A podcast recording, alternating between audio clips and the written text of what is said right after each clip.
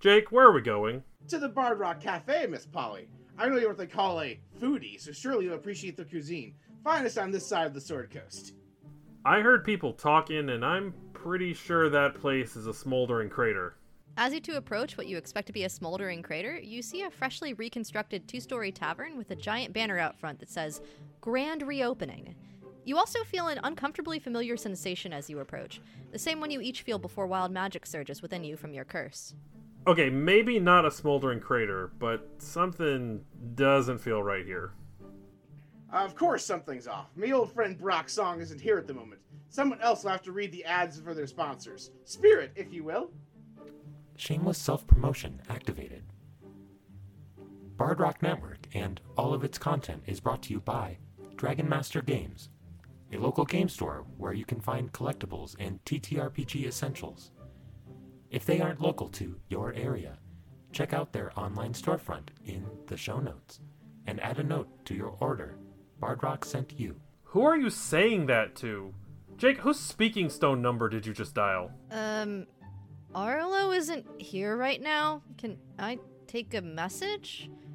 How did you get this number? Uh, anyway, Dragon Master Games sounds like a great store, and you should definitely support them. Thanks for the tip. But seriously, stop calling this number. I quickly hang up my speaking stone and say, No one important, Miss Polly. Let's head inside and check out their wares. Miss Polly, I found some treasure. This just looks like a bunch of t shirts, mugs, tote bags, pins, and stickers to me. Ah, it's all the finest swag. Jake, we, we've been over this. All treasure is swag, but not all swag is treasure. You don't have to steal this Bard Rock Network merch. You can just pick it up at affordable prices from their merch store. Just go to teepublic.com slash user slash Bardrock Cafe and you can get all this all that and more. You have a point, Miss Polly. We won't be making off with this swag. Besides, buying it helps support the network and keep them making quality content. Exactly. Tell you what, you can have a t-shirt on me. All right then, Miss Polly. What shirt size are you? That that's that's not what I mean. I never mind. Let's just start the show.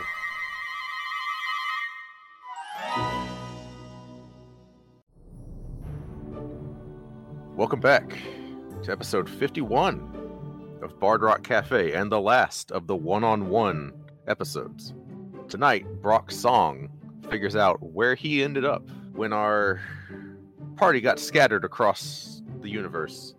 Brock found himself in a very unusual place. You found yourself in the middle of what looked to be a throne room. You see a grand and imposing chamber. Uh, looks fitting for a powerful king. The throne room, located inside of a palace, and as you look around, you see a multitude of well dressed fairies of varied origins, right?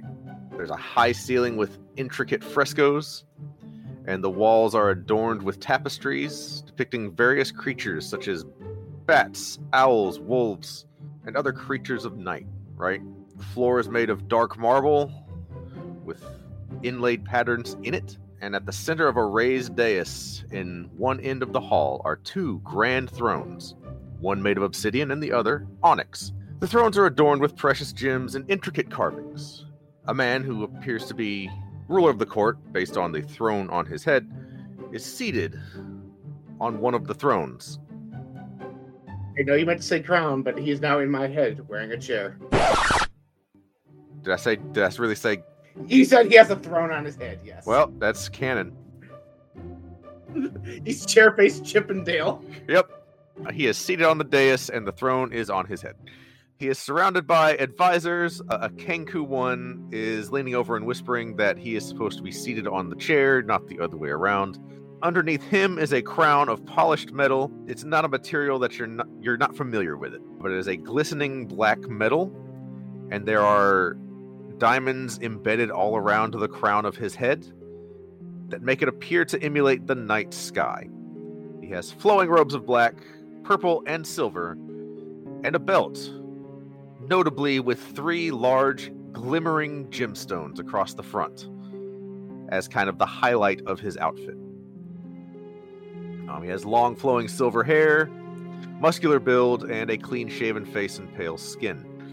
His eyes shine like stars, and you're very aware in this moment that all conversation has stopped as you have just dropped in uninvited into the center of this throne room. You quickly find yourself at the center of several blades, right? All of them pointed mostly towards your neck. And very quickly you find that like you really can't move a whole lot. They are on you. What do you do? First of all, do I, based on context clues of all these tapestries and like knighthood motifs and the fact this place is full of fairies, have enough context to roll a history check to see if I know who the heck this guy is? Absolutely. Go ahead and roll a history check. I'll also let you roll Arcana. Well, history was 18 plus 4, 22. Arcana is substantially worse, but that's natural 20, so. Well, starting off strong. I know the drill. You do. I, I've gotten 17 before. I don't remember what it was. The other one is 76. So 17 and 76. Yes. And it was a natural 20, correct? On the Arcana check, yes. So 22. They're both 22s. Then 22 in Arcana is natural 20. Gotcha. We'll just go with this one. Uh, you cast Enhance ability on the creature of your choice that you can see within range. Can I see myself as that within range? I'll allow it. Or give myself the charisma one. Of course. You might need it. It may come up. what do I know about this dude and this building? With a 22 in both history and arcana, you could say definitively that this is probably the palace of the Night Court in the Feywild. The man standing now no longer under the throne with the throne on his head. He's now sitting on it correctly with the crown on his head. He quickly got serious and decided to stop playing around. This is Orion, who is the Lord of the Night Court. Oh, cool. I thought that was just me spitballing when I guessed that before. cool, cool, cool. All right, so I have all these swords pointed at me. I'm like, hi, how's it going, everybody? I'm Brock Song, and I'm not sure how I got here. You have the the language rock, correct? Yes, Okay, so you always have tongues active. Good to know. yes. So you say that, just dead silence from the courtroom itself, right? All eyes are shifting between you and Orion. Orion stands up and draws his robes kind of closer around him. He is eyeing you up and down. Go ahead and just give me a straight charisma check. That is a 12 plus 5, 17. His face is just a mask of just. He has a very good poker face right now. He says, Who are you, and how did you get to my court? It's a long story. If you if you would permit me just to have a little bit of personal space from all of these swords, I can tell you. I pull up my in song form. Roll persuasion check. That is an 18 plus a lot. And for the audience, that is a 26. I was gonna say that's like a million. Yeah. They back up to give you enough personal space to play a song. He motions to the captain of the guard, who is a brown haired Fey that is just built like a brick house, pockmarks and scars all across his face and arms, which you can see. He motions for everyone to back up just enough. You get the sense you are definitely, definitely not in the clear yet. They're going to permit you to perform a song.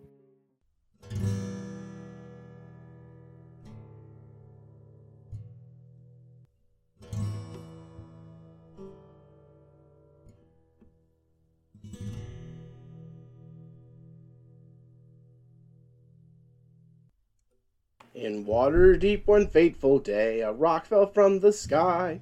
It fell upon Bard Rock Cafe, and then things went awry. The clerics could not cast their spells, the magic had gone wild. You could say things weren't going well, and that would put it mild. My friends and I each touched the stone, it sucked us all inside. The end of days we soon were shown, soon everything would die. Return to my establishment and soon learn something great. Turns out that rock in my basement was a tablet of fate. It quested us to repair it, though how I did not know. Things felt a little desperate, so I performed a show. The Bard off is where things soon changed, though I came out on top. Death arrived, everything got strange, that's when the music stopped. Death had come to face off with me, I held my fiddle high. And then what did everyone see? A message from the sky. Malil the god showed himself, joined me for a duet. The whole crowd was beside themselves as we bid farewell to death. Just like that, the god disappeared. The crowd was left aghast. Were things as dire as we feared? We needed to work fast. But an opening had been made, and Cyric summoned me. He quested us to give him aid and find an iron key. Somehow we fooled the trickster god, so he was not set free. Though it did seem a little odd, he wanted to flee. For Sue I would come to believe when Zuggtmoy appeared. Why were these extra planar beings suddenly strucken with fear? In order to fix the tablet, we needed something strong. But as luck would have it, opportunity came along. A tournament with a great prize held every century. For a wish spell, we set our eyes on claiming victory. We claimed the wish and won the fight. The tablet was restored. But before we went home that night, chaos was at the door. Strange creatures, heralds of the end, attacked us from thin air. The Jin Prince fell, and all my friends needed to get right out of there. Those things feasted on pure magic, so portals would not form. Things were looking tragic as th- these things began to swarm. Queen Maeve helped us to get away. To do so, we joined hands, whisked us to the home of the Fae, and before you I stand. I got a 19 on the first roll. Let's see if I get the 20. I did not. I got an 8. So 19 plus 11 for a 30. Which 30. is where I got that time Malil did a duet with me. Sure. Yeah. So a 30 performance. Go ahead and give me a perception check too. Uh, that is 5 plus 4, 9. I see nothing. Yeah, you are so focused on the song, you're not really mm-hmm. absorbing information. You get enough to know that like the crowd is into it, right? Like even though this is Fey nobility who've been around for a long time, and you would know based on that Arcana check that in the Feywild emotion tends to run higher. This is a great performance. This is some of the best things they've ever heard. And you're feeling yourself too, right? Like you know you're killing it. Yeah, but even though I've only got like five, five foot square personal space, I am doing like dancing in place while I'm playing my lute. They allow you to finish. Oh, I had advantage on the check anyway because of Enhance Ability. That yes, you did. So Actually, uh, just because I had advantage on charisma check, should I double check to see if I crit on that one I did on him? uh, yes, actually, just roll it. No, I didn't. Oh well. Okay. Let me look and see how long the Enhance Ability. Well, hang on. Lasts for one song parody. it lasts for an hour. Cool. So, for the sake of this, we'll say basically this courtroom scene, one hour of advantage on charisma. And also, just a reminder, you do have the Felix dice, and it's just you, so you get to decide when and if you want to use it. I will save it for when I'm doing a little bit less dicking around. But with that oh. third performance, he has now seen the podcast and he likes it. Say again. He has seen that podcast and he's ready to join our Patreon. Patreon.com slash Bardrock Cafe. Join today. Orion takes in your song. There's a period of silence after you finish as he looks over at some of his advisors. The guard captain, notably, is looking more at him than at you. Go ahead and roll an insight check for me, real quick. 13 plus 215. Based on your experience, you would probably make the assumption, based on some of the faces that you're seeing, that mm-hmm. there is an unspoken conversation happening. Like there is a telepathic link and they are mm-hmm. conversing with one another where you cannot hear them. Orion turns back to you and mm-hmm. says, I felt a plane shift into my domain. As ruler of this domain, it is my decision whether or not to accept that plane shift. I knew that it was being done by Queen Mab. She is not here. You are. How did that come to be? All right, so I do I do cover that in the song, but the basic version is uh, we daisy chained hands. Queen Mab was telling us out of there while these heralds of the apocalypse were literally eating reality, and we lost our grip mid portal. And I have no idea where my friends all are. Where Queen Mab. But me and Queen Mab were tight. She and I were like chatting it up right. This is the tournament right before the thing happened. I see. I apologize. I was enraptured by your performance and did not fully process what was being said. Thank you. I'm honored and I bow. He makes a motion, and the guard captain calls for all of the guards to stand down, and they return to their posts. And you find yourself able to move freely. You are still in the center of the night court. Orion says, Well, since you find yourself in this unusual position, I suppose I should introduce myself. I am Orion, the Lord of the Night Court. And because and because I knew that, I said, Of course, my lord, your reputation precedes you. And I actually add, I played for many noble folk in the more material plane where I come from, but I've never had the honor of performing for someone as renowned as you. Well, we already have a new addition to our court bards, but I think after that, we might find room for another. Perhaps I will introduce you later. But for now, I have to decide what to do with you. You are not the only refugee, you see. We have several from across the plains, hiding from what is coming. You mean those things that ate the fire plane? Yes, we've been watching them, but we assumed that the Divine Gate would stop them, and yet here they are. On this side. In fact, I suspect they may be coming here. We've been at a loss for what to do, and based on your story, you may have answers that we simply did not have access to until now. So I'm very interested to hear what you have to say. But first, I am curious. Why did the tablet choose you? Thinks about that for a second. You know, I, I want to say that it's because of me being destined for glories, and that was not the case. I was it was clear from early on I was not destined for anything. I was I'm the black sheep of my of my uh, family, but maybe because it happened to land in my basement, or maybe it saw something in me I don't see. I don't know. I just know that one night after the tablet landed in my basement, we all touched it, and it took us inside of it and quested us to fix it, which we did. But it never told me why it chose me. I'm being perfectly honest. Fate is a funny thing. It's curious that it landed in your tavern and that it chose you, of course. But, as I'm sure you know, fate is a being that is conscious. It understands the world in ways we do not. And, well, the reality is, Waterdeep has quite a few powerful mortals. From what I understand, the Blackstaff would have been a good choice. But it did not choose her. It chose you and your friends. I do have a thought. I'm all ears. When Zuggtmoy was trying to come to Waterdeep, I saw a figure. I couldn't put my finger on it right away, but as I've been thinking about it in the past month, they looked like that ghastly figure that came to face me at the Bardoff where Malil joined me in my song. I think that that might have been the same thing. One of the heralds of what is to come came and faced me in that violin contest that night. I don't know if that's relevant, but it feels relevant. And you bested it. Yes, with the help of Malil. That was the night I found out Malil, for some reason, smiles on me. Well, perhaps we can answer at least one question. And he claps his hands twice, and the crowd seems to part, and you see a hooded figure with a lute. Just standing there, the lute strapped to his back. He makes his way forward. Hanging around his neck is a symbol of Malil. Deep bronze skin, golden hair. Pulls the hood back. You see. Go ahead and roll a religion check at advantage for me. As 11 plus, not a lot, but let me double check my score modifier on this one. Religion is 2, so that's 13, plus, and then 15 plus 2, 17. So with a 17, you follow Malil.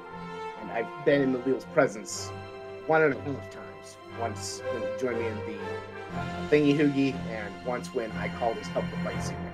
The feeling is identical, if a little less. So before, when you felt Malil's presence, it was this grand, overwhelming tidal wave of just divine inspiration, right? This is the same feeling, but instead of like this tidal wave, it's like standing in the waves at like the beach, right? Okay, someone turned down the dimmer switch. Yeah. There's definitely like diminished power, but you know deep inside your soul, this is Malil, or at least his avatar, standing in front of you. If it's the avatars that look like the guy with the giant guitar that fought against Cyric, except with blonde hair now. Uh, yeah. you know, it's a bard. Hair color changes. Uh, I was like, I just now have this mental image of Tenacious D is Maleo. We'll go with that. It's Tenacious D with blonde hair. He comes through and pulls his hood down and says, Hello, Brock. Welcome to the Court of Night. I gasp and I do, and I bow on one knee because I'm trying to do like that knightly bow, like I'm one of your devoted followers, not like the I am honored to be in your service bow. Like, you know the difference I'm going for here. Yeah, I do. He kind of smiles and laughs. Is like, uh, don't, don't do that. I immediately shoot right up, like, yep, yep, nope, okay.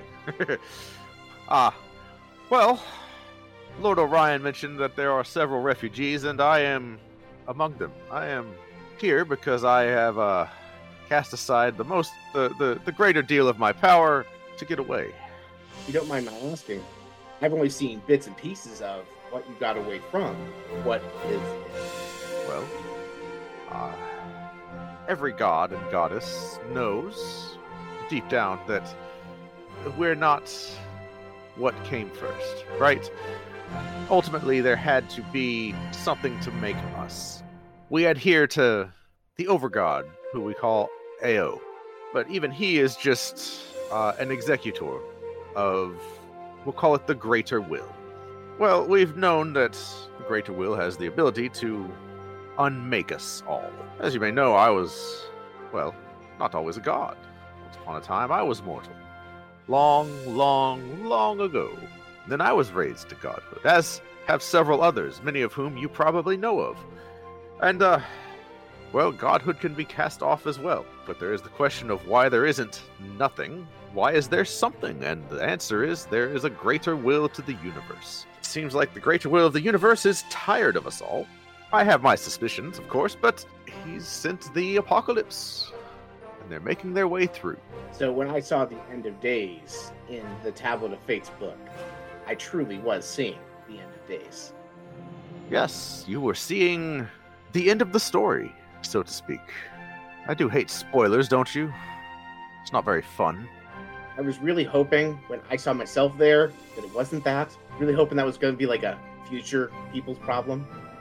Everyone always wants to be an observer, but well, the very best stories are the ones you make. I look forward to singing your stories.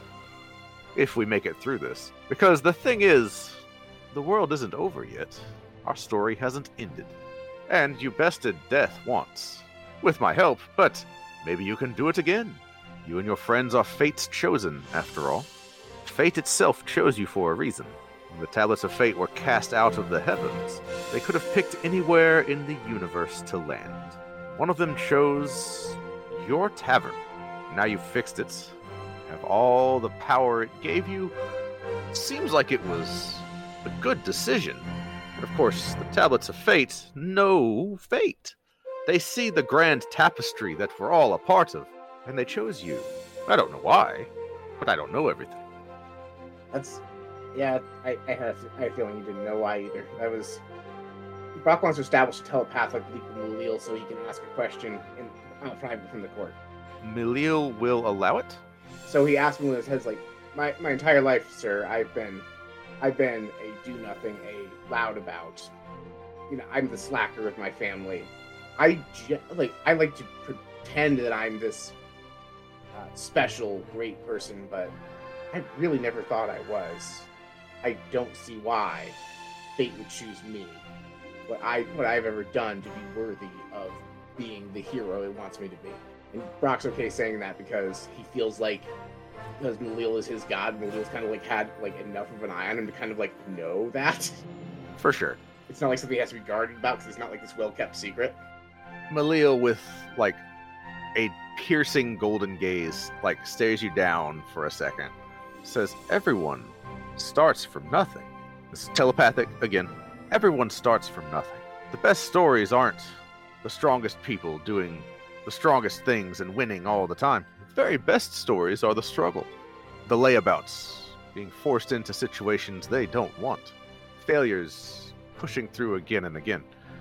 Uh, the best stories don't come from the people that have it all figured out.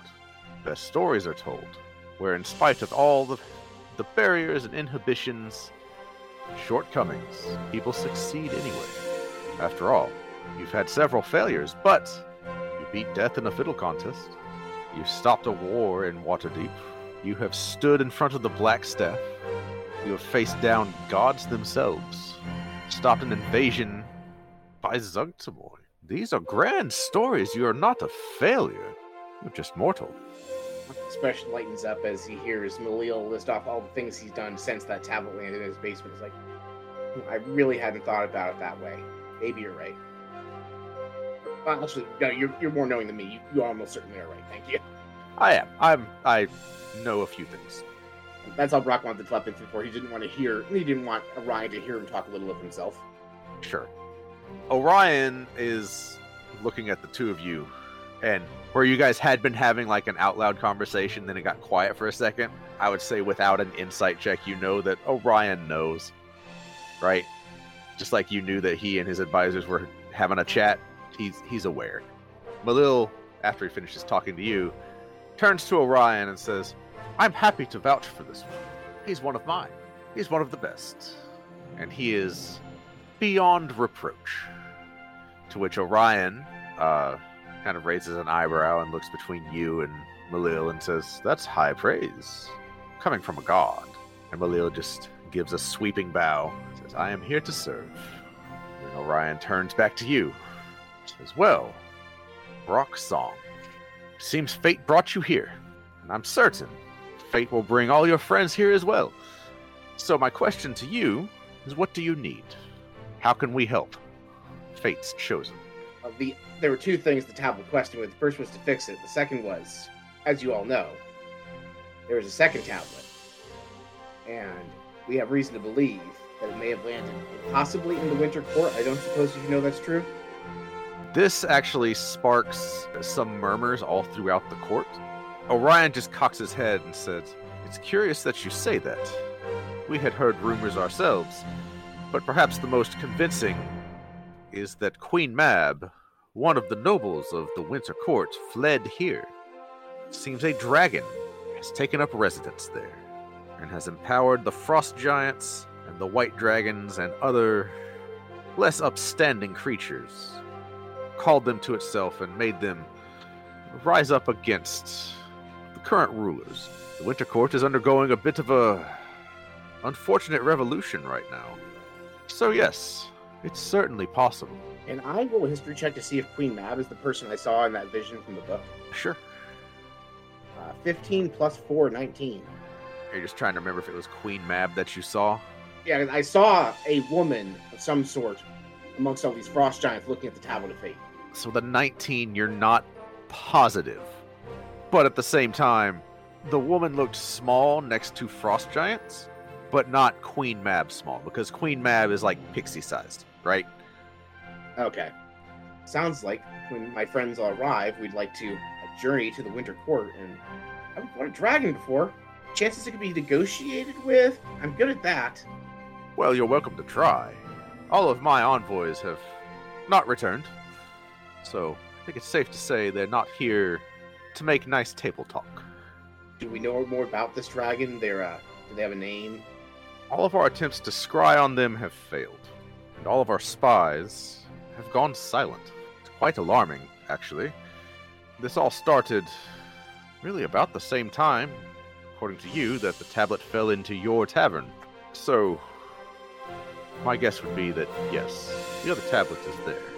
As for information about this dragon, that I don't know.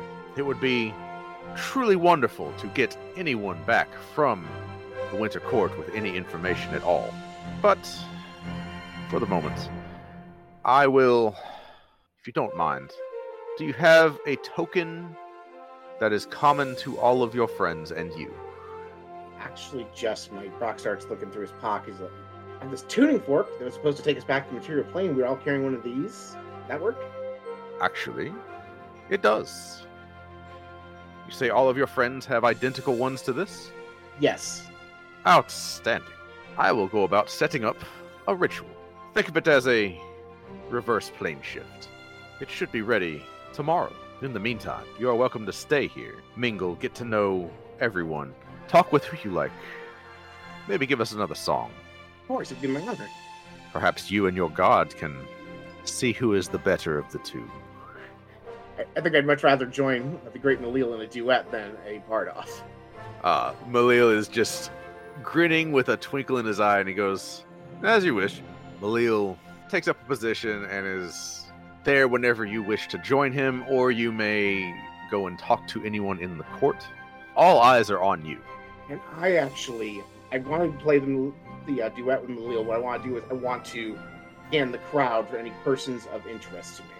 So play the duet and scan the crowd for people. Before I play the duet, I just want to take a look at the crowd. I'm looking for someone that might catch my eye. Not necessarily someone who'd be like important to the plot, but like I, I want to do that thing where, like a performer's like like zero, like makes it au- makes the service the audience feels like I'm playing the song just for them, and I need a person to zero in on for that. So I'm looking for like a mark, so to speak. Okay. What what sort of song are you singing? Uh, I'm planning on singing a love song, Okay. not confused with my brother love song.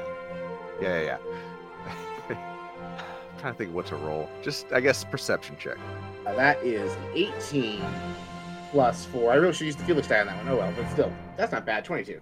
Yeah, 22 is plenty. I just realized after I rolled the dice, I thought, oh wait, Fel, never mind. Yeah. So with a 22, you find several marks. There are I'll give you a choice of a few. So there are several what is it? Eladrin, right? The the seasonal elves. Okay.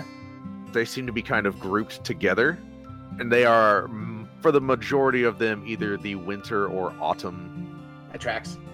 Yeah. You see a woman in what looks to be riding leathers, like she just got to court. She has a bandolier of throwing knives around her chest and looks like she, based on her, the insignias that she wears, it looks like she is part of Orion's court. Like she belongs, like she is of some station there. You see a dryad, very clearly not where she belongs. You see hiding, kind of skulking near the back, there are some demons and devils. Well, devils, but one that is notably focused on you in not like a murderous way, but a how can I use this to my advantage, manipulative kind of way. So out of all those, I think Brock resonates with the Dryad who looks out of place because he's out of place. Okay. And so he's going to sing this really emotional, romantic song and try and lock eyes with the Dryad while he's singing to the audience. Because you are having a duet with your own god, go ahead and roll me a D100 and tell me what you got. 92. 92. Okay. Roll your performance at advantage. Why don't we use the Felix die for that? Okay. And you roll the Felix die, correct? I do. Let me get it. My performance is a plus 11. Your performance is a plus 11. Yes. So the Felix die came up as a 17. So plus 11 is a 28, plus 5 is 32. You said you rolled a 92. Give me just a second to find what I'm looking for. I'll say this. With a 92, I was having you roll for like some divine intervention stuff, right? Milil's power is greatly diminished. He is still a god. And it becomes very apparent as you perform that he is playing you up in how he plays, right? Like, have you seen the video of that little kid that wanders on to a stage during like a professional performance and Oh, just yeah, starts thinking on the piano, and the guy comes out and like starts taking his whatever he's playing, like chopsticks or something, and makes it amazing? Yes, I've seen those. Yeah, Milil is doing that for you, right? It's like you're a hell of a player. Milil is the god of song. As you sing a a love song, you are bringing out a wide range of emotions from everyone in the crowd, but specifically this dryad that you have honed in on to the point that she has made her way to the front of the crowd and is just enraptured by you. The air around the court is starting to smell distinctly of like fresh blossoms of some type of flower, you're not sure what. So you finish the song, raucous applause, cheering from everyone. The dryad is standing there, just eyes like saucers looking at you. What do you do at the end of your song? What I'd like to do is, as we enter the finale of the song, I want to bend down, reach one hand out to the Dryad to pull her up on stage. she comes up on stage with you. A tiny gasp is lost in the the uproar. And then I uh, play with. Uh, I don't remember. Do I have myself playing trombone that one of the patrons made? Yeah, I don't think I do. I'll say this is when you get it. Milil has one right behind you. Uh, so as I stop playing, the trombone starts playing itself, and uh, she and I dance for the uh, for the crowd. Basically, the trombone takes the place. So you have advantage on charisma checks. The dryad is decidedly not a dancer. So you are trying to lead someone that does not know how. So she is imposing disadvantage. You still have advantage, so just roll a performance check for the dance. Uh, 18 plus 11, 29. Outstanding. The Brock dice are finally turning out good rolls. It only Yes. took like a two story arcs. Yeah. She does not know what she's doing, but because of that, she kind of lets you lead, even though she doesn't know how to do that. But just like Milil is making your song sound awesome, you are making it look like she knows how to dance, right? Even though she's a forest dryad and has never danced to a song before. But Brock is raised in a noble's court and knows how to dance with someone who doesn't know how to dance. And that is apparent to everyone watching. Then we finished the dance, and I signaled her to join, to join the lead line to bow. She, uh, like a half step behind you, bows as well, not ready to be on stage. Milil does this godly flourish, and it's clear that, like, he's taking a bow, but he's letting you take center stage and putting the attention on you. Again, another fantastic performance. Everyone is, even among the immortal Fey courts, today's performances have been something people will remember forever as a standout night. The Dryad is uh, clear, like she stands up and is upright again, but is clearly unsure of herself. She's still very out of place and now in front of a crowd of people when a Dryad is normally a very solitary type of being. You can see this written on her face that there's just a whole lot going on in her mind right now. I want to, in in her mind, I want to speak to her like, I, I can see this is a little much for you. I'm I'm sorry. I just I really want I you caught my eye and I just wanted to let you know you caught my eye. I did not mean to make such a display of you. I'm sorry. Let we'll go off stage in a second. And that's all in her head, so she knows like she can tell I'm not saying in a place where other people can hear I'm consoling her. Gotcha. I'm making some assumptions. I'm assuming you two are holding hands right now. Yes, we, we, we held hands as we bowed. Yes, I, pu- I Right. kind of like gently pulled her into the bow. She's still got a hold of your hand, and just in how she's holding her hand and how like her posture is, she's definitely not relaxed, but like that panic that was starting to set in seems to fade away, right? And it's kind of like she's trusting you to take the lead. As Milil and the trombone finish, I gently make my way off stage to the applause, and I signal the trombone to keep playing for everybody. Roll me one more performance check, just for the trombone. I, seven, which which uh, is going to be 18, but I have advantage because charisma thing's still on. Nine plus 11. The trombone is average. It's like a Yeah, the trombone's doing- it's okay. That's a dirty 20. It's okay. Yeah, but it's it's playing by itself. That's something. Yeah, it's definitely the walk off music, right? So it plays for however long you will for it to play. Milil also takes this chance to walk off, and he is reading the situation and very clearly letting you have your moment, while also drawing some attention to himself with some flourishes and like going over to the Eladrin and making conversation in a very showy kind of way, right? So seeing that that uh, Milil's drawn attention to himself and away from Brock and this dryad, Brock scopes out the room for like a quieter looking corner and tries to lead her over there so he can talk to her. Yeah, She goes with you, happy to be out of the center of attention, but also you are still definitely the court curiosity, and eyes are just on you while you're here. She's very aware that she's not functionally invisible like she's used to, but also she's looking at you like she's in now, right? Like expectant look. Is the telepathic link still up? Yes, uh, I leave it up and let her know if she's done, if she's worried about others listening in on us, she can talk to me in her mind. That was amazing. Thank you. When I saw you, I just had this urge to play this song right from my heart. We were dancing on the stage like the breeze. How did you learn to do that? I come from a noble family, and that was one of the few things my uh, my very stern father approved of was learning to dance in the court. And then uh, when I studied performance at the Bard College, I became an even better dancer. Because I trained my whole life for this moment, clearly. Well, now what? I want to know more about you. How did you come to be here at the Night Court? Uh, what is your name? My name is Talia, and I'm from the Spring Court. I'm here because the Lord of the Spring Court sent me, but since then, he's gone missing as well, and I've been away for a very long time, and I don't know when it'll be okay to go back. I hate to be the bearer of bad news, but if what Milil and Orion and I were talking about is true, it might be less of going back and more where do you go next. You can kind of sense the alarm building with that statement. She's like, I've had that thought, but my tree is there. But I can't exist apart from my tree. It's only the Spring Court's Lord's power that has allowed me to be here for this long. It's how I know he's not dead, or I would have been forced to return. But what happens if I can't? What happens? The Spring Court is just across the mountains from the Winter Court, and everything there has been so dangerous. If my tree dies, I die.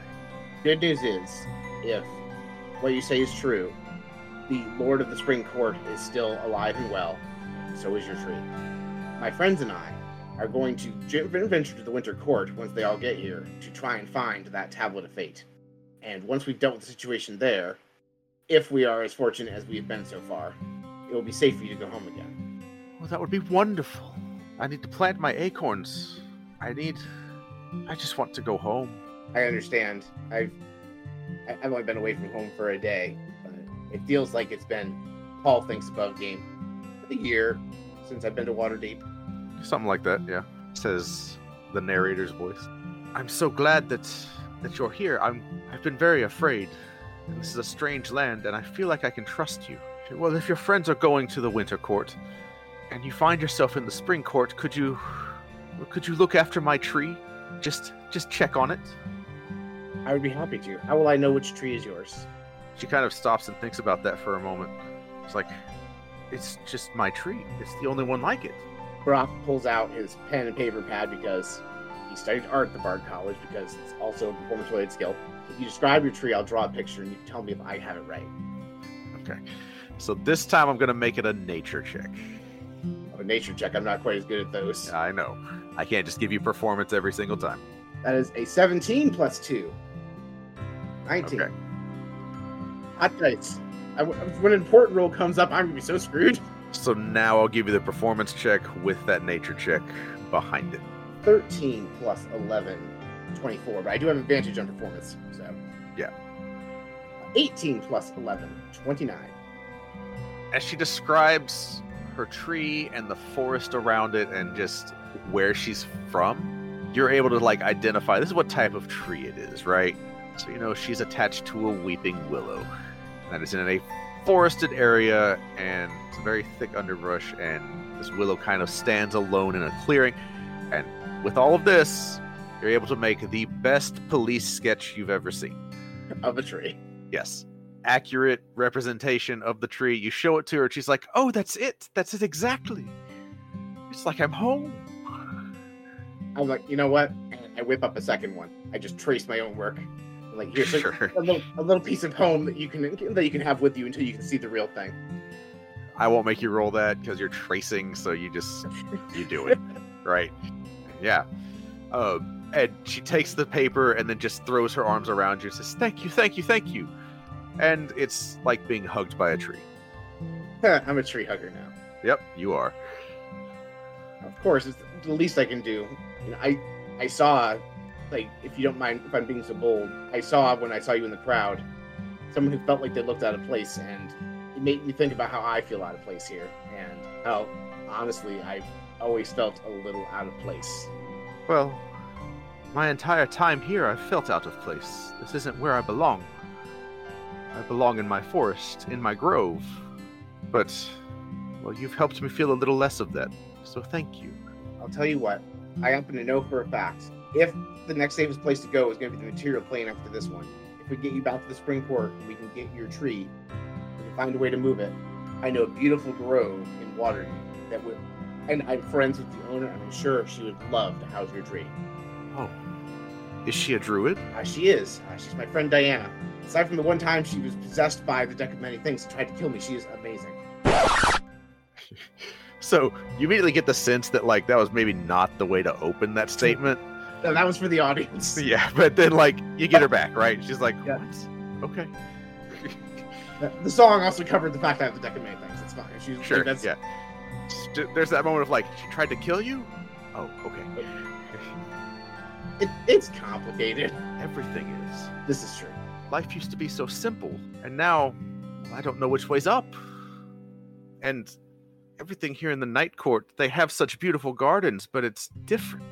I, I've tended to them as best as I can while I've been here, but they're not my gardens. Maybe I could show you some of them? I'd be delighted. And I let her lead the way. She takes you out and shows you rows and rows of lilies just on the surface of like a pond. She so shows you all different kinds of flowers that most of them don't need a lot of sunlight to thrive, obviously. But she still made them blossom and like it's clear that this garden is a work of passion to try and help her feel more at home. And just walking through it, it is beautiful. And you do notice that as you're walking through, it's like the plants respond to.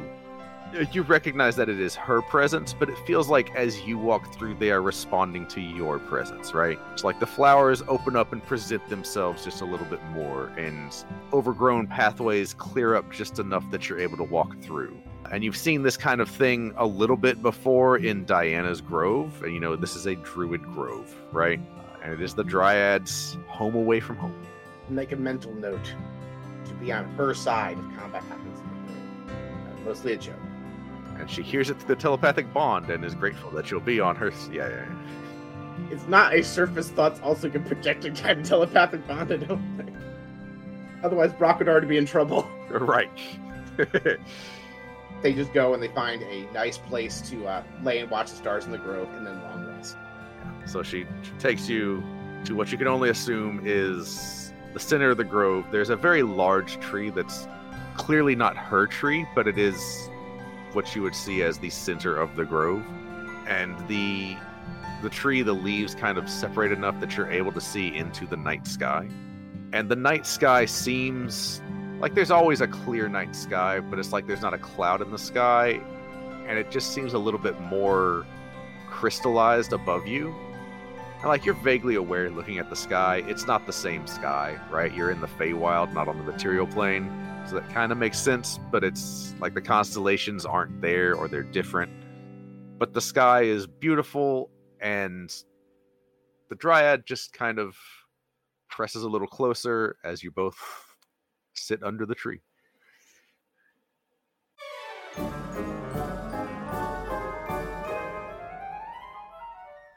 Unauthorized life form detected. I'm not unauthorized, silly. I'm your friendly neighborhood mail robot, and I have a delivery from Minva RPG for you. I did not order anything. Well, it has your name on it, so are you sure it's not yours? But I did not give you my name. You look at the package, and it is, in fact, addressed to Spirit. I take the package then. Campaign journals. Why do I have so many? Why, for all of your personalities, of course. I thought you would want one for each of you so you don't have to share. These campaign journals are perfect for players to track their character info, inventories, spells, and miscellaneous campaign notes. I'll mark you down as another satisfied customer. And if you want more, just go to our affiliate link in the show notes and use code BardRockCafe at checkout to save on your order. Scan complete. Data added. Friend request accepted.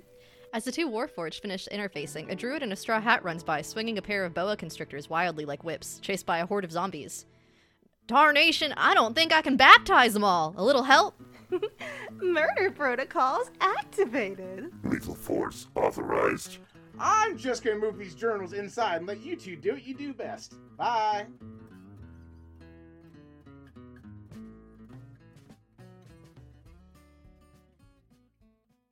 Okay, Spirit, you can unload the supplies uh, right here in the galley. Acknowledged. Cargo unloaded. Scan complete. Unknown substance detected. Uh, that's that's nothing to worry about. That's just our stock of tea and coffee from Many Worlds Tavern. I wanted to stock up while we were at port. You can't get good tea and coffee just anywhere. Correction. You can get tea and coffee delivered from Many Worlds Tavern to many locations if you order through their website. And if you use the affiliate link in the show notes, a portion of your order supports the show. Oh, that's right. And you can even save some money on your order by using the code Bardrock Cafe at checkout. I'll keep that in mind. Thanks. You're welcome. I believe the captain said something about finding treasure while we are in port. Should we go find him? Yeah, sure. Who knows what trouble he'll get into by himself. Jake, we've been following your compass for hours. Are you sure you're reading the thing right? Aye, maybe you're right, Miss Polly. Let me try the doubloon of absolutes. I flip the doubloon, it lands on heads. With the heads, you get a natural 20 and a wild magic surge. A treasure chest appears before you. That's more like it. I peer inside. Inside, you find an assortment of dice, dice trays, and dice towers, and an inscription in the lid telling you where you can find more. Looks like we can get all this and more from Fan Roll Dice at the affiliate link in the show notes. And with code Bard Rock Cafe at checkout, we can save on our order. Inside, you also find a picture of the entire crew. What? What's that, Jake? Don't you know, Miss Polly? The real treasure's the friends we made along the way.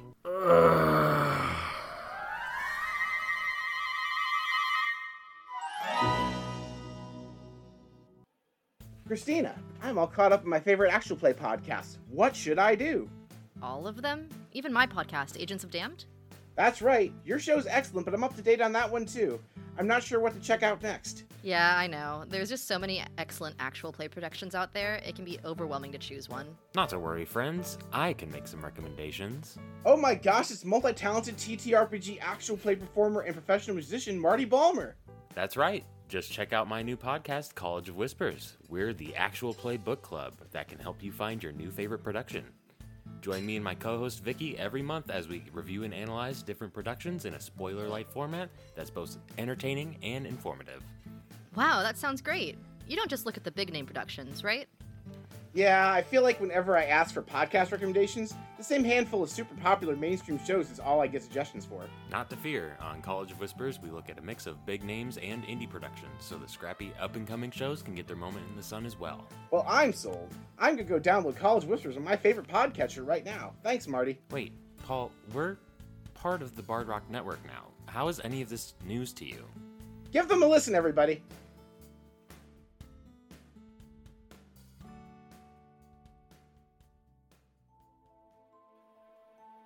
Imagine that, that after a long rest, it's still nighttime because night court. You get the sense that it is nighttime most of the time in the night court. But yes, you get a long rest. As you rest, I'd like to cut to inside Brock's head, where there's kind of. It's clearly a dream, right? Yeah, as much as Kalashtar don't dream, but more like a mem- that's the, that's the weird thing. It's like I'm, I can experience memories, but I cannot experience dreams. Right. So I can mishmash memories into a dream. And I mean, that kind of works, but the memories you're having right now, like, for one, you're very clearly not, like, alert and oriented to the world around you, right? It's not a dream like you normally have, right? It's not memories because they aren't yours. You find yourself kind of in a house of mirrors, right? And as you're wandering through this house of mirrors and you look into a mirror, you see Roll also in the same house of mirrors, right? It's disorienting because there's just mirrors everywhere. So there's a lot of Brock, but then there's a lot of Roll. And Roll sees you and is like trying to figure out how to get to you, and you're trying to figure out how to get to Roll. And for the first time in a long time, you feel like you're actually separated from Roll. find that both comforting and concerning. Go ahead and roll an Arcana check for me. Three plus two. There's that bad roll. Nope, no clue. Go ahead and give me two intelligence checks, one for you and one for Roll. I realize it's the same, so just, you know. A natural one for Brock. We'll do wild magic inside my dream in a second. Sure. And a natural 20 for roll. Do you have any bonuses for Roll? I mean, roll just shares my intelligence bonus, which is a plus one. Okay. That was relevant. Is there wild magic in my dream? Yeah, let's let's go ahead and resolve that real quick. All right, so rock, I have a, a two Okay. and a two. A two and a two. I was like, no, I rolled two twice. You want me to roll one again? No. What do you think? I think, given the situation, we're gonna roll on the druid table. Roll a d100, please. Uh, that is an 11. An 11. You now have bright yellow and red stripes down your skin, kind of like a really trippy tiger. Okay, so that was Brock. That was Brock. yeah. So roll who got a nat 20. Roll has a 79 and a 48. 48 sounds familiar. 48 is just bad for roll, so we're not going to go with that one. So 79, you and the nearest creature cast command on one another. I can't do the I cannot do the command that Brock and Roll would say to each other because we already did a fade to black. You already did a what? The, the command they would say if we were trying to keep this not fade to black, it would be go fuck yourself. But we don't want that to happen. so they're both gonna say, come to me. they're trying to find each other. Do either of them choose to resist it? Yep. They, they're actively trying to, so they're just like, yeah, maybe the magical help. Sure, sure. Okay, go ahead and give me an arcana check for roll as well. 17 plus 2, 19. Okay. So roll doing much better than Brock in this scenario. Making his way through the maze of mirrors, Roll recognizes this spell that has been cast as the maze spell. So each turn in the maze spell, as you wander the maze, you're able to make an intelligence check, and you have to roll absurdly high. DC 20 intelligence check. So literally, you had to roll a 19 or a 20 to get out. So you are trapped in your own mind. Roll has the ability to wake Brock up. And I say wake up in air quotes because obviously Brock doesn't sleep like normal people sleep, but I don't want to assume on what Roll would do. Roll has the ability to take control while Brock is still trapped in the maze. So it's complicated because of the deal he made with Epi. He needs to have Brock know, like, I'm aware. so he can't like just have Brock be the one to wake up. It has to be him. Roll can still choose not to take control. Can Roll choose to wake Brock up and let Brock have control, or does Roll have to? Does there have to be Roll as the dominant personality because he's the one that passed the check? Is what I'm trying to ask. Roll would. Pro- I feel like Roll would know this. The short answer is Brock needs to wake up because they might be in danger. So someone's waking up. I'm just making sure Brock, that we all know who. Right. I will say this Brock has to find his way out of the maze. Roll cannot drag him out of the maze. It was. It's tricky because, like, you're the same creature technically, right? But because it's two separate consciousnesses, Well, I got it. All right, so basically, Roll says, "Figure your way out of here, dumbass. We're inside the we're inside of a spell. I'm going to go make sure we don't die." And that counts as letting Brock know he's taking control. And he just faintly hears Brock's voice go, "Don't fuck it up." coming to, you're still, I would say, buck naked in the the clearing, right? Roll thinks to himself, "Damn it, where are my pants?" Yep. Let him have a charge for like eh, like four hours. a quick scan, you get the distinct sense, you being roll now, you get the distinct sense that the dryad is also under the maze spell. Have I completed a long rest for purposes of spell slots and or leveling up? Yes. Okay. As you rest, like even though you were in this maze spell, you felt the pulse of power from the the sigil on your chest. It's clear that healing the tablet of fate has renewed what it can give you. So you have powered up, you have leveled up to level 11, you've gotten all your stuff back. You're at 100% right now. Roll was kind of like watching, uh, like that way, you like listening to something out in the background. He's kind of paying attention to what Brock was doing, even though he was like also in like, I'm gonna go in my room and chill mode. Right. So he's like, okay, all right. I, well, I'm in her grove. I feel like I want her awake for this. So he casts the spell magic to free her from the spell. So you do that. She wakes up, snaps awake, really. She's like, What happened? Oh. She looks up at Roll, thinking Brock, and just immediately calms down. a spell was cast on us. Uh, what was the spell called? Brock, Roll would remember this because he knew. Maze. maze. Uh, the maze spell was cast on us.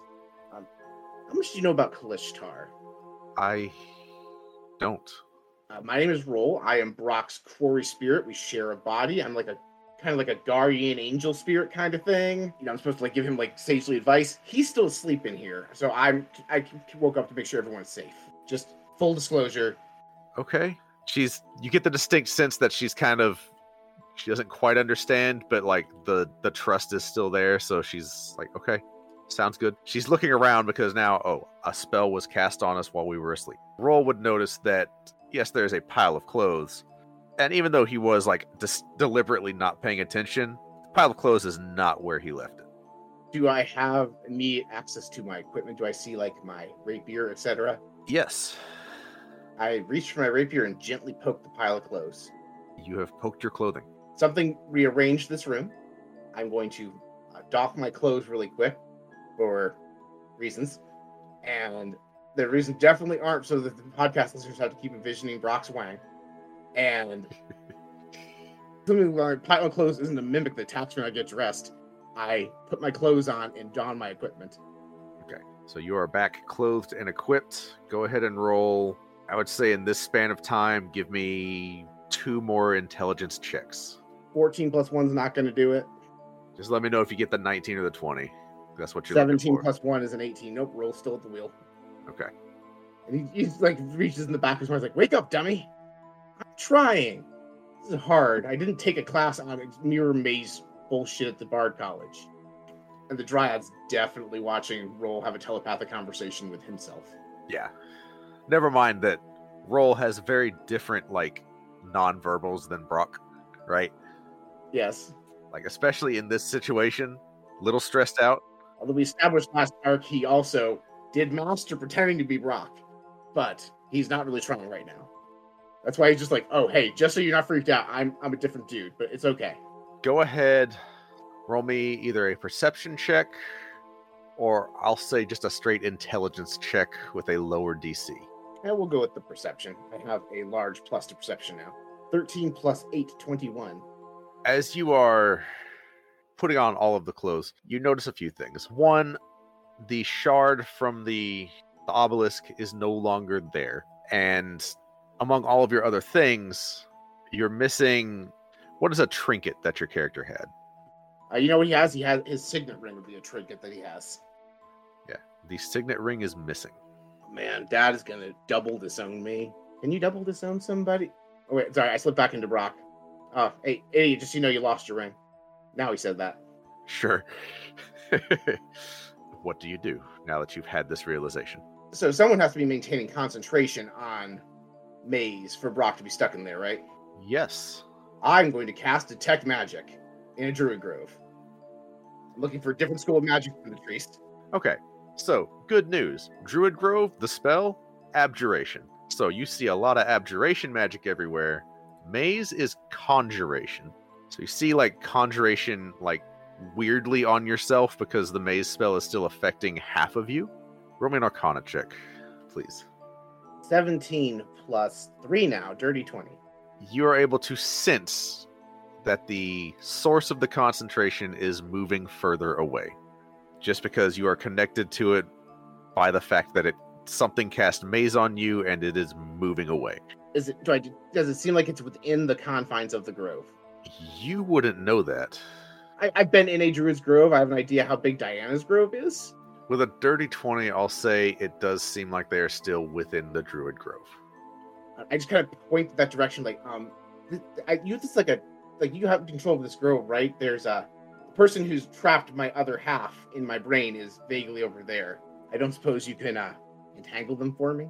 You see her place her hands on the tree and close her eyes.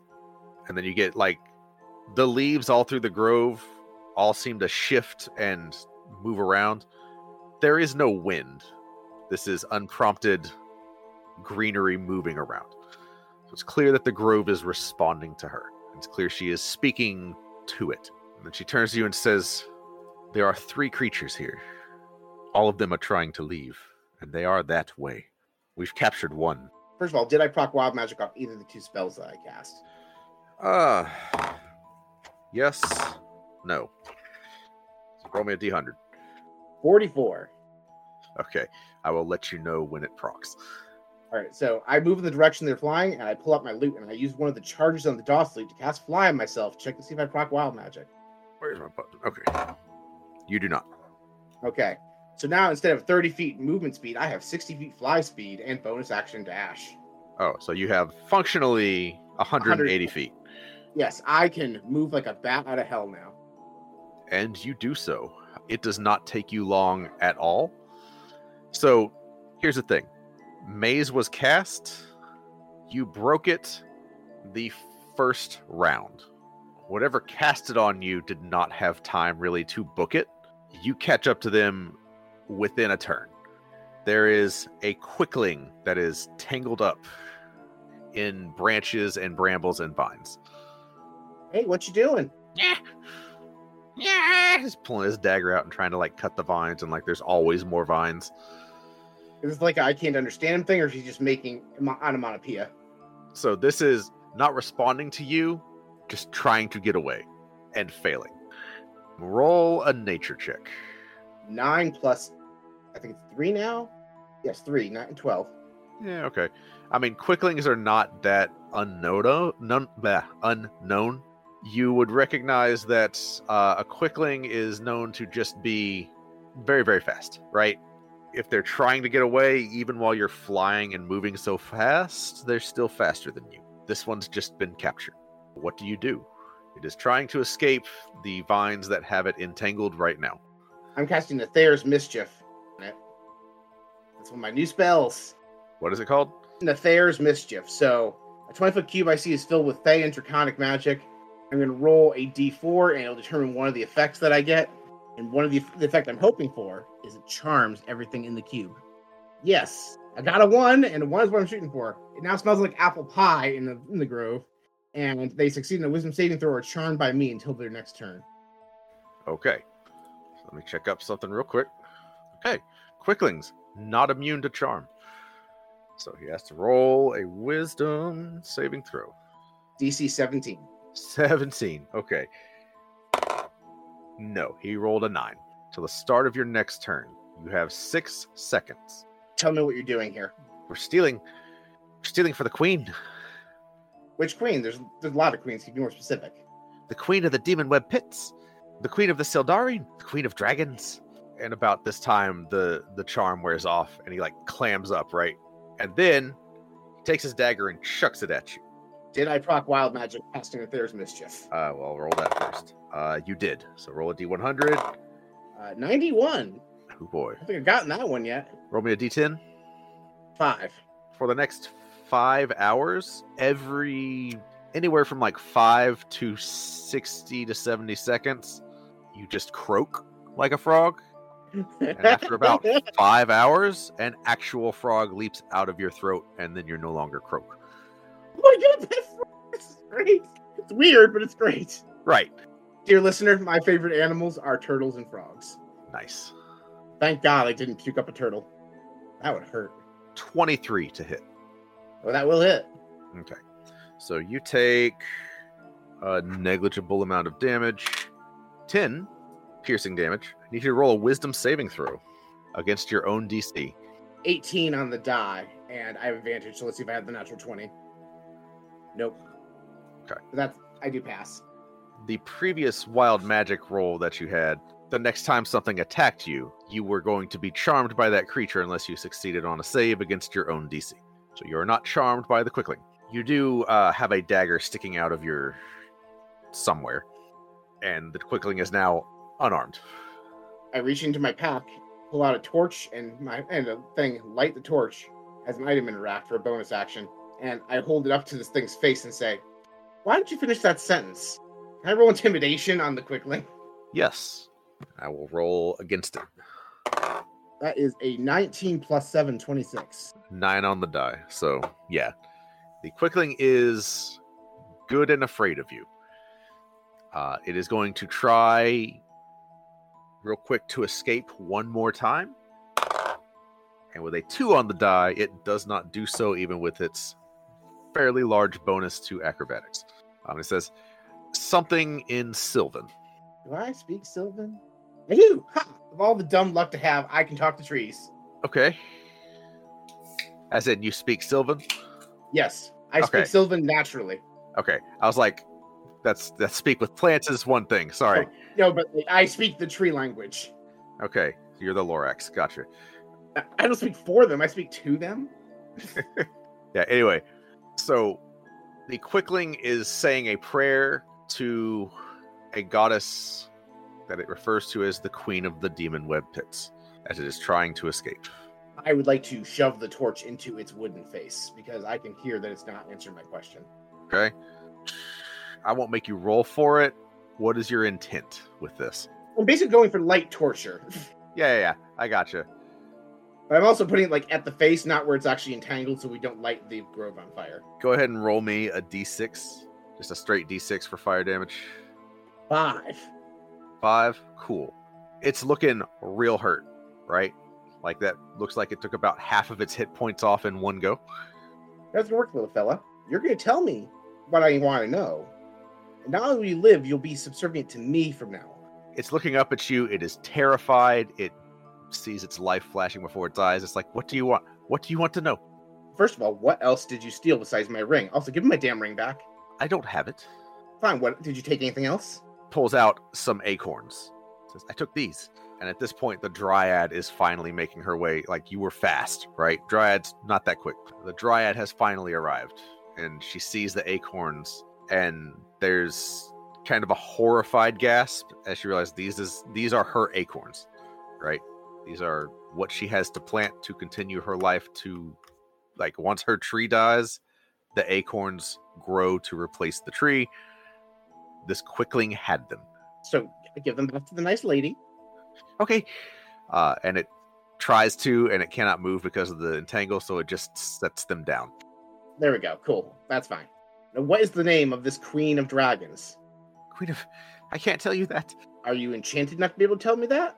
i can't i can't i can't tell you that or or it seems like he's starting to lock up a little bit I see. Okay. you're getting the sense that something is wrong as he's trying to speak about this Do you swear your loyalty to me? what what oath do you want You will serve me instead of the master that sent you here. um, again it tries to say it can't and is trying to like him and haw and you get the sense that it is locking up like it can't maneuver around something Are your friends going to the winter court? yes How far does roll suspect they got? i mean since you know about quicklings you know they move 120 feet naturally per round you can safely assume they are dashing Okay. I would like to cast the spell sending to notify Orion there are intruders in his court. There are quicklings stealing on the grounds of his court. about eight seconds after you send that, you watch as the air shimmers and just a vertical slice appears and widens, and the captain of the guard steps through. And his eyes are completely just pitch black. Go ahead and roll Arcana for me, real quick. 18 plus 3, 21. You would recognize this as the Eyebite spell. Uh, he came through ready to wreck shit. I got one. The other two are that way. He looks at the quickling, says, "Keep him restrained. I'll be back." Uh, then steps back through the vertical slice in just reality, and it closes, and he's gone. Did I proc wild magic casting sending? Uh, I have a lot of spell slots now. no, you did not. Oh well. All right, so I take the acorns off the ground and hand them back to Talia. Here, here they these are for you. I'm sorry that he took them. Uh, Was going to make sure he and his friends face justice for what they did. And they turns to and they turns to the like, you'll get leniency as long as you continue to cooperate. Okay, I will say you noticed when he was able to answer a question, it was like it came out in a gasp, like he was trying to struggle for air and he was finally able to get something out, right? It almost seemed like he was no longer being choked. So it seems like he is desperate to cooperate as much as possible. I pull out a piece of paper and I draw a tablet of fate from memory. Does the night court have one of these? I don't the night court, the winter court. Yes. It doesn't look quite like that, but yes. Do you know where in the winter court it is?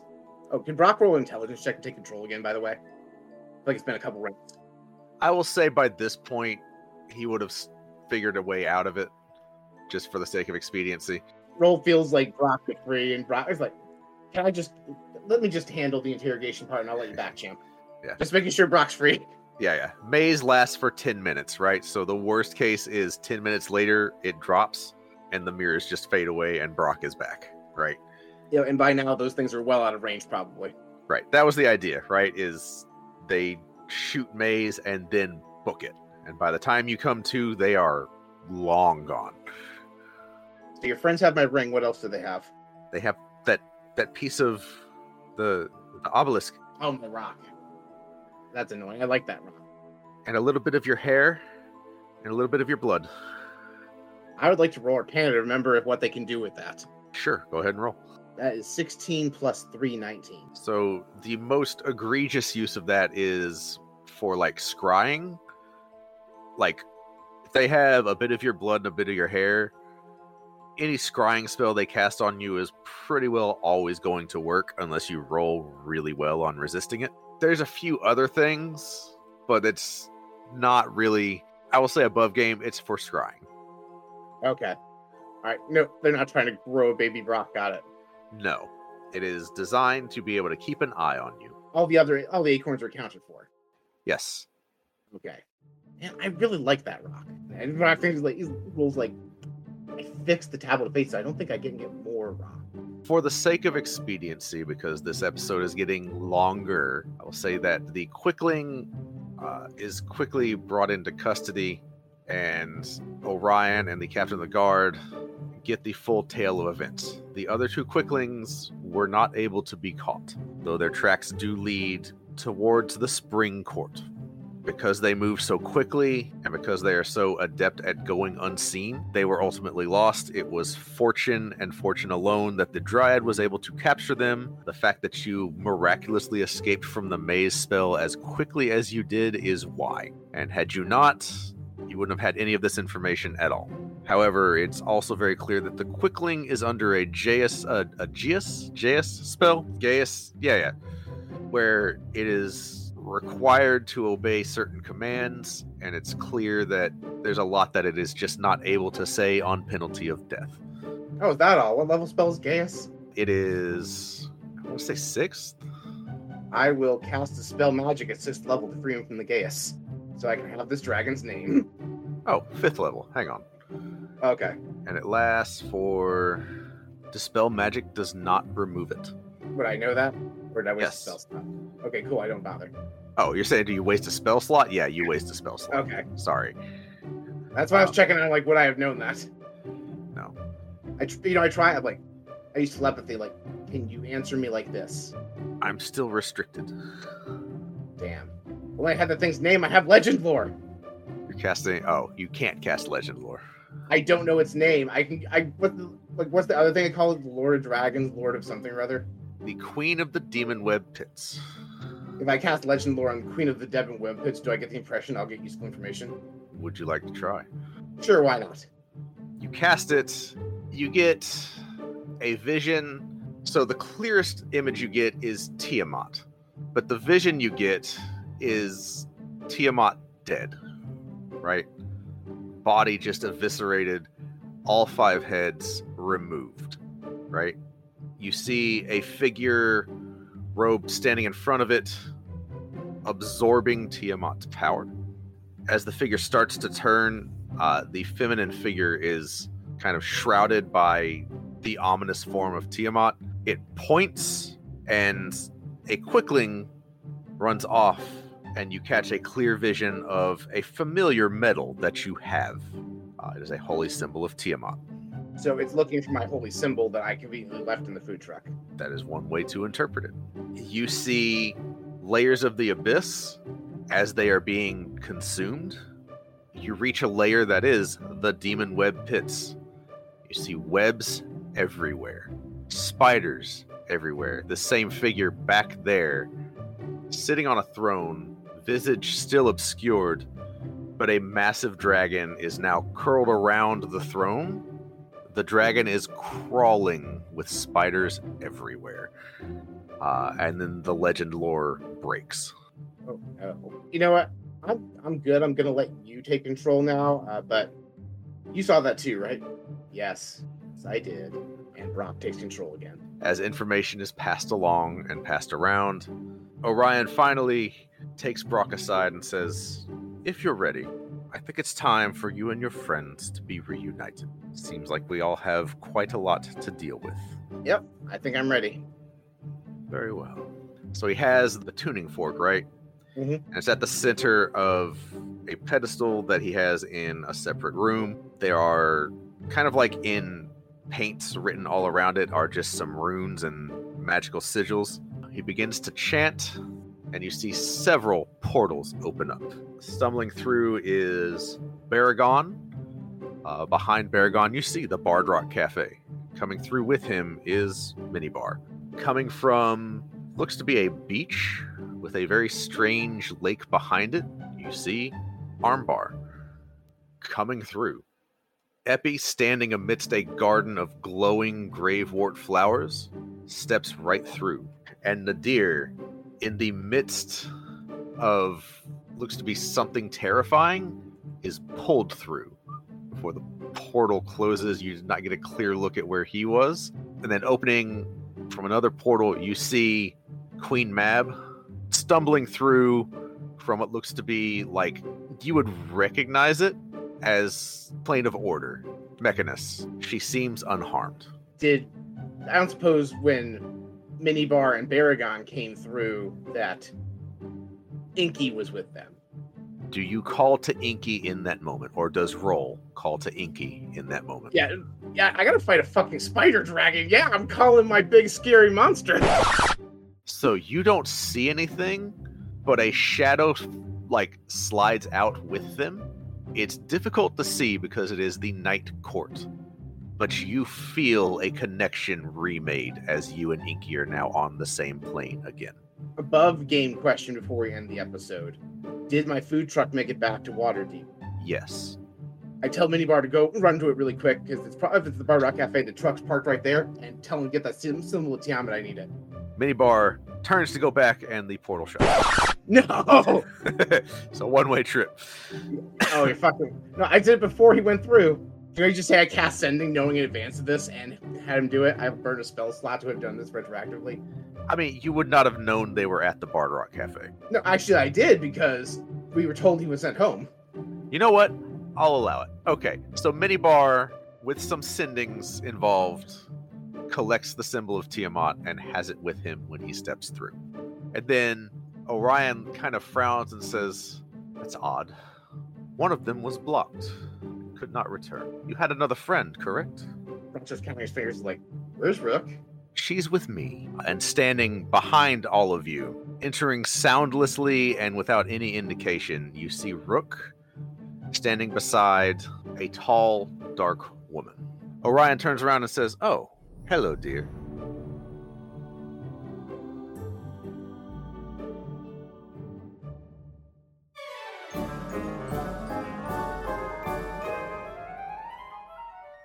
Jake, what are all those strange people doing to the side of the ship? Well, Alexa, we need to let people know about our sponsor, Dragon Master Games. So I had their logo painted on the side of the ship. Do you think a local game store will want people to know they're in league with pirates? Maybe not. There is nothing stopping you from spreading word about all the great products and services Dragon Master Games offers at every port we visit, or how you can order things from their online storefront. But please, do not paint their logo on me. Uh, fair point. Nothing a little prestidigitation can't fix. Anyway, time to embark. Avast me, hearties! It's time we depart from this cursed port. Isn't this your hometown? Yes, and I've surely outstayed me welcome. Hostile lifeforms detected. You see several muscular goons approaching the ship as you raise anchor. Uh, who are those guys? No one to be concerned about. I feel like that means we should explicitly be concerned. Not at all. Those are our wonderful patrons coming to collect their annual swag bags and join us in the community game day. Ahoy, mateys! Come aboard for some of the finest swag in the Astral Sea. Oh, okay then. Uh, where did we get patrons exactly? They subscribe to Bard Rock Network on Patreon or Ko-fi. Supporters gain access to all those rewards and more. Links can be found in the show notes. Looks like we'll be staying another 10 day after all. Miss Polly, refreshments for our guests. Sure, I have nothing better to do than make snacks for everyone. Oh, you're right. I'm so sorry, Miss Polly. I don't want to keep you from your duties. Uh, what's your job title again? Ships. Cook. Ah, so then you'll be making refreshments for our guests then. Snarky attitude detected. You're damn right. Thank you for all for listening. We hope you enjoyed the show.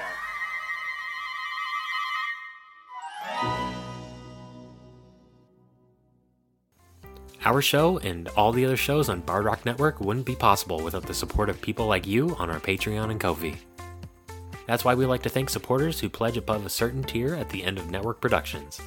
This month's top supporters are Sarah, Queen, Viralore, and Paul. Thank you all so much for supporting the network. If you want to get shoutouts and other rewards, pledge on our Patreon or Ko-fi today. Links in the show notes.